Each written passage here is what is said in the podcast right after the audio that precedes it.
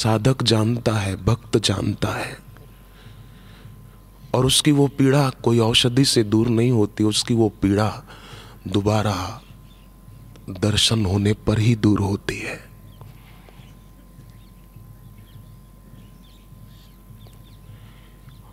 और कुछ न हो, पर केवल गुरु के दर्शन में, गुरु के सानिध्य में प्रीति हो, अनुराग हो तो वो एक बड़ी साधना है। वो एक बड़ा भजन है। उसका अपना आनंद है। उसकी अपनी एक मस्ती है।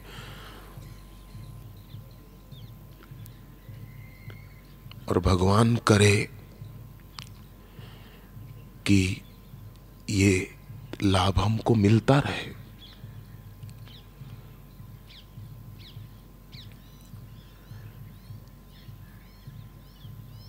यही सच्चा लाभ है, तुलसीदास जी ने कहा है, लाभ की कछु हरि भक्ति समाना।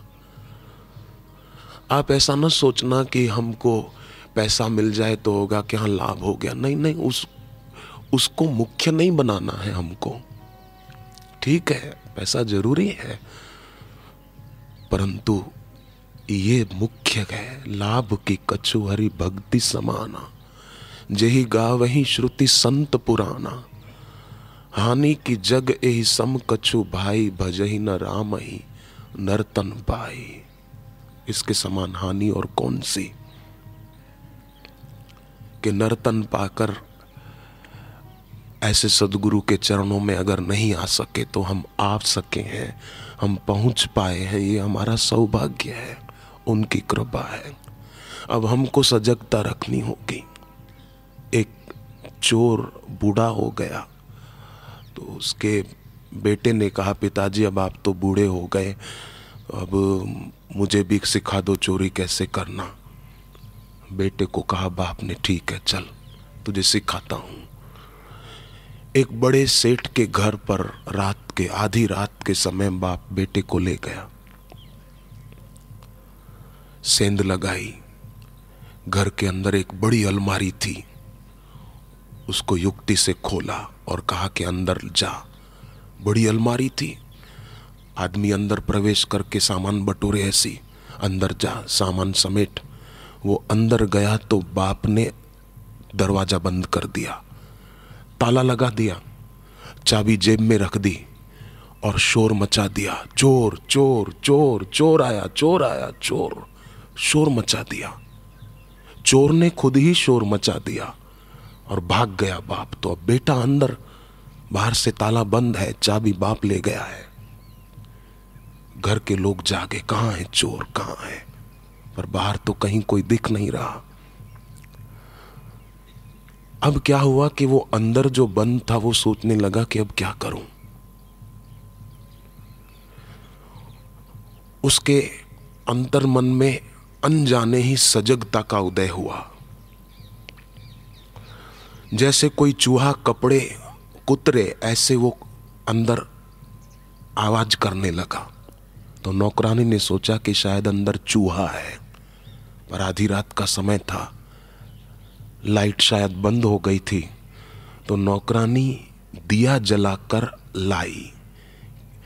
देखा कि इस पर तो ताला है। चाबी ढूंढी तो मिली नहीं तो दूसरी चाबी जो रखी हुई थी, वो लाकर दरवाज़ा खोला और उस चोर को अंदर न जाने क्या सूझा। सजगता आ गई। जो ही उसने दरवाज़ा खोला, त्यों ही चोर ने दिए को फूंक मार दी। दिया बुझ गया। ये मौका पाकर भागा। भागा भागा तो देखा कि चोर तो भागा। भागा, शोर मचाया, आसपास के लोग जागे, पीछे पड़े उसके। भागते भागते उसने देखा एक कुआँ है। पास में पड़ा हुआ बड़ा पत्थर उठा के कुएँ में डाल दिया। आवाज़ हुआ, पीछे से लोग आए, उन्होंने सोचा कि शायद चोर कुएँ में गिरकर मर गया। बचने के कारण ये एक कूद गया। लोग लौट गए। चोर अपने घर पहुँचा। बाप जो रजाई तान कर सोया था रजाई हटाई और गुस्सा करने लगा कि आप तो मेरे को फंसा कर आ गए। मैंने कहा था, चोरी सिखाओ और आप मुझे बुरी तरह फंसा के आ गए। बोले, नहीं नहीं बेटे, मैं फंसा कर नहीं आया। बोले, ताला लगा के आ गए।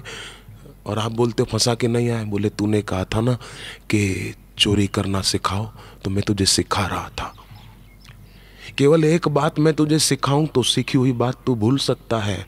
इससे तेरे जीवन में सजगता आ गई कि कब क्या करना, तेरे को अंतर्मन में प्रेरणा मिली ना, मैंने थोड़ी सिखाया। तेरे जीवन में सजगता होगी तो तू हर काम में सफल होगा। चोर चोरी में सजग रहेगा तो सफल होगा। वो सजग रहा तो बचकर आ गया ना। फंसा नहीं नहीं तो बुरी तरह फंस जाता, अगर सजग नहीं होता। अगर अंतर की प्रेरणा नहीं पाता, नहीं मानता तो फंस जाता। ऐसे ही हम अगर सजाग नहीं रहेंगे तो हो सकता है कहीं कहीं फंस जाएँ। हम कहीं उलझ जाएँ। उसने तो बाहर का दिया बुझाया। हमको दिया बुझाना नहीं, हमको दिया जलाना है। वो तो खुद चोरी करने गया था। हमारे पास कई चोर चोरी करने को आते हैं, काम क्रोध रूपी। तो हम अपने जीवन में दिया बुझाए नहीं, दिया जलाएँ। गुरु भक्ति का दिया जलाएँ। जब वो दिया जलेगा तो परम प्रकाश रूप दिन राती नहीं कछु चाहिए, दिया घी बाती। मोह दरिद्र निकट नहीं आवा, लोभ बात नहीं ताही बुझावा। लोभ रूपी वायु बुझा नहीं सकेगी मोह रूपी दरिद्रता फिर निकट नहीं आ सकेगी, जब ये ज्योत जलेगी तो। तो हमारे जीवन में भी ये ज़रूरी है। विवेकानंद बोलते थे, गुरु, लाखों माताओं का दिल एक करो, तब एक गुरु का दिल बनता है। ऐसा उनका हृदय होता है, करुणा से भरा हुआ। क्षमा से भरा हुआ। हम कितनी गलतियाँ करते जाते हैं, पर क्षमा के सागर, वो क्षमा करने में कभी पीछे नहीं हटते हैं। क्षमा करने में उन कृपा सिंधु को जरा भी देर नहीं लगती। वो ऐसे उदार हैं, ऐसो कौन उदार जग माही उनके जैसा उदार और कौन होगा, जो रीझ जाते हैं तुरंत। देर नहीं लगती। पर भक्त भी थोड़ा नम्र हो ना, विनम्र हो, गुरु में दोष दर्शन न करता हो, अभिमानी न हो। अभिमानी आदमी तो ऐसा है कि जैसे एक एक छिपकली घर की छत पर रेंग रही थी तो दूसरी छिपकली ने कहा, चलो बाहर चले। वो कहती है, नहीं नहीं, हम जाएँगे तो ये छत को कौन पकड़ रखेगा? मैंने छत को पकड़ रखा है। ये सीलिंग कहीं गिर, छत गिर न जाए। मैंने छत को पकड़ रखा चिपकली ने छत को पकड़ रखा है। नहीं, अहंकारी आदमी उस छिपकली की तरह ही है। अहंकारी आदमी उस मक्खी की तरह है जो रथ के पहिए की धूरी पर बैठी थी। रथ चल रहा था, धूल उड़ रही थी। मक्खी सोचते कि वाह वाह, देखो, रथ को मैं चला रही हूँ, मैं हूँ ना, तभी रथ चल रहा है। नहीं नहीं मक्खी के कारण रथ नहीं चल रहा। पर मक्खी ऐसा सोचती है तो अभिमानी आदमी उस चिपकली और मक्खी की तरह होता है। अभिमानी आदमी हमेशा लाभ से वंचित रह जाता है। अभिमानी व्यक्ति कृपा से वंचित रह जाता है। अभिमानी आदमी गुरु की ममता से। गुरु, इस माँ की ममता से, इस माँ के प्यार से अभिमानी आदमी वंचित रह जाता है, पर जो नम्र होता है, श्रद्धालु होता है, प्रेमी होता है, जो माँ की, इस माँ की याद में कभी रो लेता है, अकेले में बैठकर, वो माँ की ममता से वंचित नहीं रहता। वो माँ के प्यार से वंचित नहीं रह सकता। देखो, पानी होता है ना, पानी पानी पिएँगे तो प्यास बुझेगी। एच टू ओ का फॉर्मूला कागज़ पर लिखा हो, उसको देखने से प्यास नहीं बुझेगी। एच टू ओ का फॉर्मूला कागज़ पर लिखा हो और उस फार्मूले को चाटो तो प्यास नहीं बुझेगी। प्यास तो एक अनुभव मांगती है, प्यास एक ठंडक मांगती है, प्राणों में पानी की शीतलता मांगती है। प्यास एच टू ओ का फॉर्मूला नहीं मांगती है। वो तो पानी मांगती है। पानी से प्यास बुझ जाएगी, प्रीति से प्यास बुझ जाएगी, गुरु भक्ति से प्यास बुझ जाएगी, गुरु चरणों में प्रेम करने से प्यास बुझ जाएगी। और तुलसीदास जी की एक चौपाई मुझे बड़ी प्यारी लगती है। तुलसीदास जी ने कहा, मंत्र राज नित जपऊ तुम्हारा पूजत तुम ही सहित परिवार हे प्रभु, मैं केवल आपकी पूजा नहीं करता, मैं सीता की भी पूजा करता हूँ और लवकुश की भी पूजा करता हूँ। मंत्र राज नित जपहू तुम्हारा, पूजत तुम ही सहित परिवार आपके चरणों में मेरा प्रणाम है। ये ये प्रेम से होगा, तर्क से नहीं होगा। ये कोई गणित की थ्योरम नहीं है। याद रहे, ये कोई गणित की थ्योरम नहीं है, ये कोई साइंस का फॉर्मूला नहीं है कि तर्क से समझ में आएगा, ये तो प्रेम से समझ में आएगा, ये तो प्यार से समझ में आएगा। तुम्हें और क्या दें हम दिल के सिवा, तुमको हमारी उम्र लग जाए। शिष्य क्या भेंट में दे सकता है गुरु को? रुपया, पैसा, चीज़, वस्तुएँ, ये नगण्य है उनकी दृष्टि में तुच्छ है। ये इन चीज़ों की उनकी नज़रों में कोई कीमत नहीं है। पर तुम्हें और क्या दे हम दिल के सिवा? तुमको हमारी उम्र लग जाए। मैंने स्वामी राम सुखदास जी की एक बात पढ़ी। उसमें किसी ने उनसे प्रश्न पूछा था कि, महाराज जी, क्या हम किसी को अपनी उम्र दे सकते हैं? हमारी इच्छा हो, किसी के प्रति हमारी श्रद्धा हो तो हम उनको हमारी उम्र दे सकते हैं। उन्होंने कहा कि नहीं दे सकते। हाँ अगर तुम ब्रह्म ज्ञान पालो, साक्षात्कार कर लो, तत्व का ज्ञान पालो, तब तुम अपनी उम्र किसी को दे सकते हो।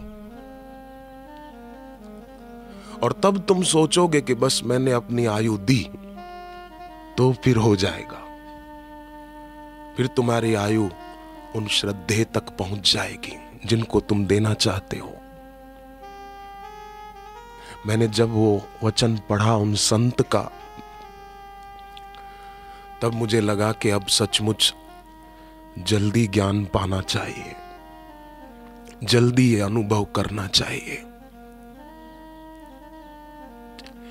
ताकि पूज्य बापू जी के द्वारा हमको जो लाभ हो रहा है, हुआ है, हो रहा है, वो हमारे देश के, हमारे विश्व के और भी भाइयों को, बहनों को होता रहे होता रहे। आकाश गंगा में जब तक ये तारे रहे, मेरे बापू, तुम्हारी जिंदगानी रहे। माँ तुम्हारी जिंदगानी रहे। आकाश गंगा में जब तक ये तारे रहे, गंगा सागर में, गंगा सागर में जब तक ये पानी रहे, समुद्र का पानी कभी सूख सकता है, आकाश के तारे कभी मिट सकते हैं, नहीं मिट सकते। गंगा सागर का पानी कभी सूख सकता है, नहीं सूख सकता। अकाल, काल की गति नहीं है। गंगा सागर में जब तक ये पानी रहे, मेरे बापू तेरी जिंदगानी रहे। छोड़ वैकुंठ को जग में तुम आए, अपनी प्रभुता और वैभव लुटाए, लीला ऐसी करे जैसे मानव लगे। ऐसी लीला करे कि कभी कभी देखने वाले को शंका हो। लीला ऐसी करे जैसे मानव लगे, ईश्वर होके भी बापू कहते रहे।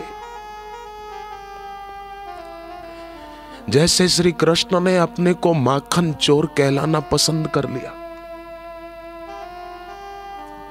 मित्रों के लिए, गोप बालकों के लिए, बालकों को पूछा कि आप सब इतने दुबले पतले क्यों हो? कमज़ोर क्यों हो? तो उन्होंने कहा, तुम्हारी माँ तो तुमको मक्खन खिलाती है ना? हमारी माँ तो हमको खाली छाछ देती है, मक्खन सब कंस के पास भिजवा देते हैं। इसलिए हमारा शरीर कमज़ोर है।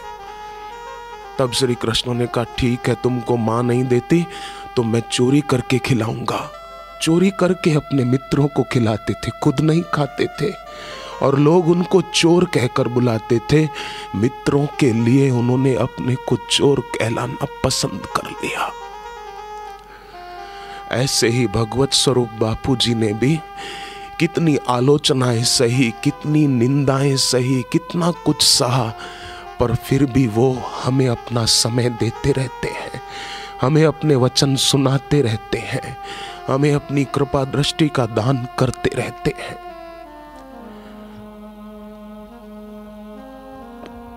तो आज पूर्णिमा का दिन है, खुशी का दिन है। शबरी की आँख में जब राम जी ने आँसू देखे तो राम जी ने पूछा कि, शबरी, मैं आया हूँ, तुझे तो खुश होना चाहिए। तू रो क्यों रही है? शबरी ने कहा कि ये दुख के आँसू नहीं है, ये खुशी के आँसू हैं, क्योंकि आज मुझे मेरे गुरु की याद आ गई। मेरे गुरु ने जो कहा था कि राम आएँगे, वो मेरे गुरु का वचन आज सच्चा साबित हो गया। आप आ गए। ये ये दुख के आँसू नहीं है प्रभु, ये खुशी के आँसू हैं। मुनि के वचन समुझी जिय बाए। मेरे मेरे गुरु के वचन मुझे याद आ गए। मेरी माँ के वचन मुझे याद आ गए, जिन्होंने मुझे एक एक बच्चे की तरह पाला। शबरी कहती है, राम, मैंने माँ की ममता नहीं पाई। माँ तो मेरी शादी करना चाहती थी, पर मेरी गुरु माँ ने मुझे ममता दी है। मेरी गुरु माँ ने मुझे भोगों में फंसने से बचाया है। मेरी उस माँ ने मुझे भक्ति दी है। मुझे उसकी याद आ गई।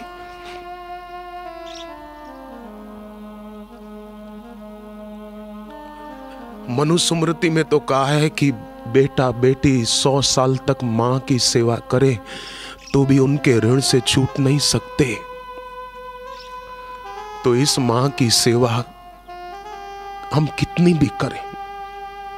अपने शरीर की चमड़ी उतार कर उसकी जूती बनाकर उनके चरणों में पहनाए तो भी हम उनके ऋण से कभी छूट नहीं सकते। वो हमको तार लेते हैं, भव से।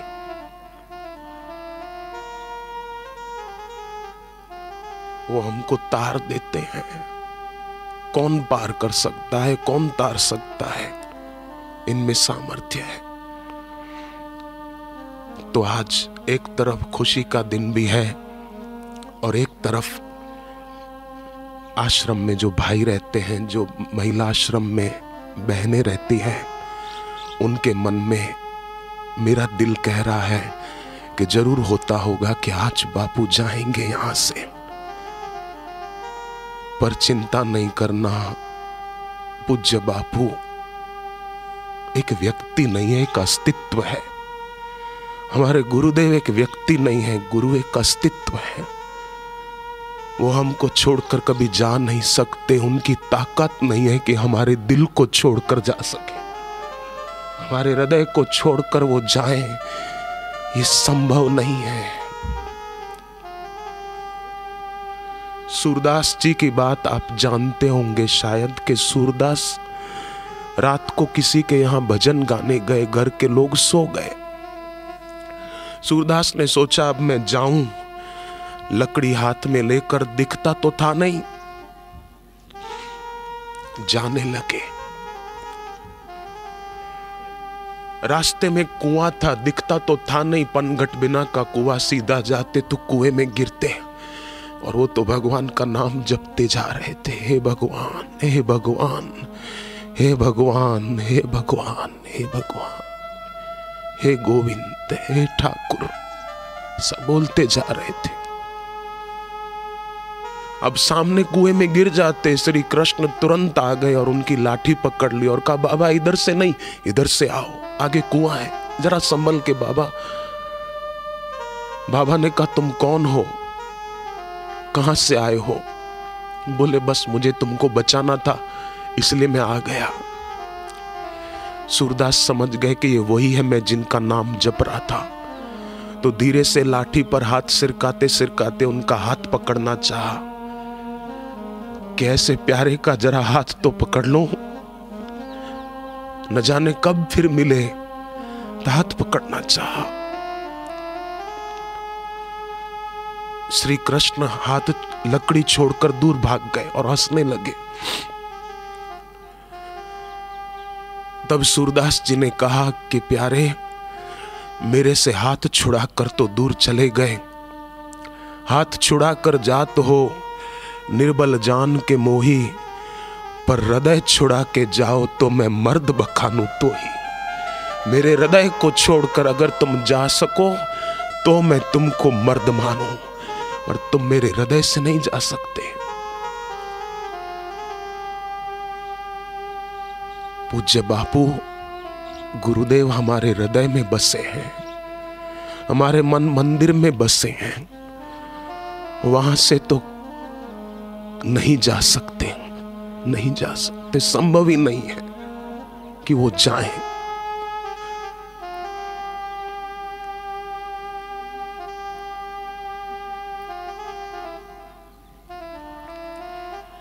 प्यार की चार दीवारी में उनको बंद करके रखना। और वो रह जाएँगे, वो नहीं जाएँगे।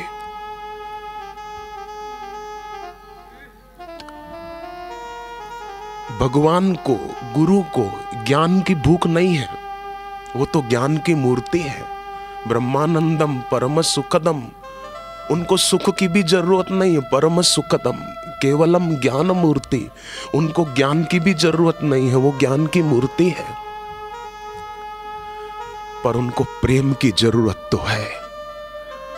हम हम प्यार की चार दीवारी में उनको बाँध कर रखते हैं।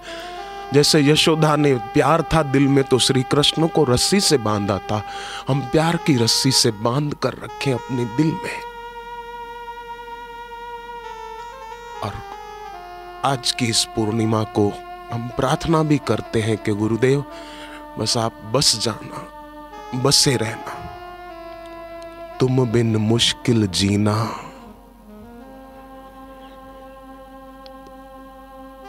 जैसे जल बिन मीना, जैसे जल के बिना मीन, ऐसे ही है कृपा सिंधु आपके बिना। हम कैसे संभव होगा?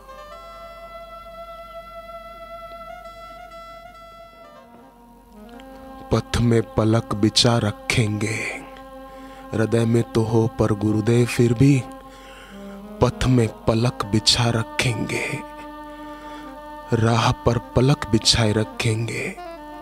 पथ में पलक बिछा रखेंगे, बापू, जल्दी आना।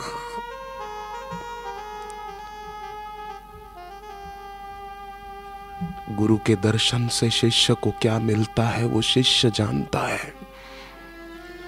गुरु की दृष्टि से शिष्य को क्या मिलता है, वो शिष्य जानता है। निगुरा क्या जाने? अभिमानी क्या जाने? वो तो प्रेमी भक्त जाने। हरि ओ